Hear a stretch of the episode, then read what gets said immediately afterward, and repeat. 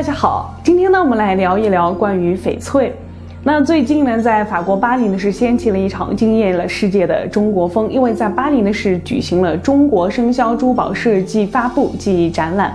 在整个展会现场呢，是以中国生肖珠宝为主线，然后向世界展示了中国的生肖文化。在整个展览现场呢，是展出了近二十件高端定制的翡翠作品。这些作品呢，基本上都是中国传统工艺和西方镶嵌工艺相结合，一出场呢就是占尽了风头。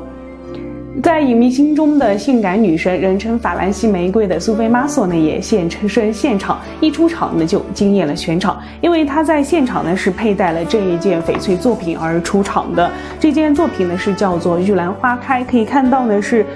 这个中国传统的工艺和西方相结相结合，这个玉兰花开非常的。好看，可以说呢是西方的气质与中国的魅力相结合，真的是一场美的盛宴，真的是美不胜收啊。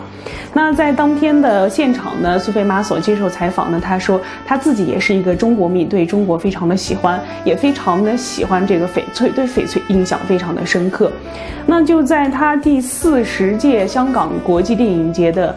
开幕式上呢，他就佩戴了一串翡翠项链出席啊，非常的好看。这就是这一串名叫雅鲁藏布，一出场呢也是惊艳了全场，一致呢是受到了好评。可见呢，女神喜欢翡翠呢，并不是说说而已。那连女生连外国人都那么喜欢翡翠了，咱们中国人是不是也应该抓紧时间，赶紧入手一件属于自己能衬托自己气质的翡翠呢？好了，今天的珠宝美美说到这里就结束了，我们下期再见，拜拜。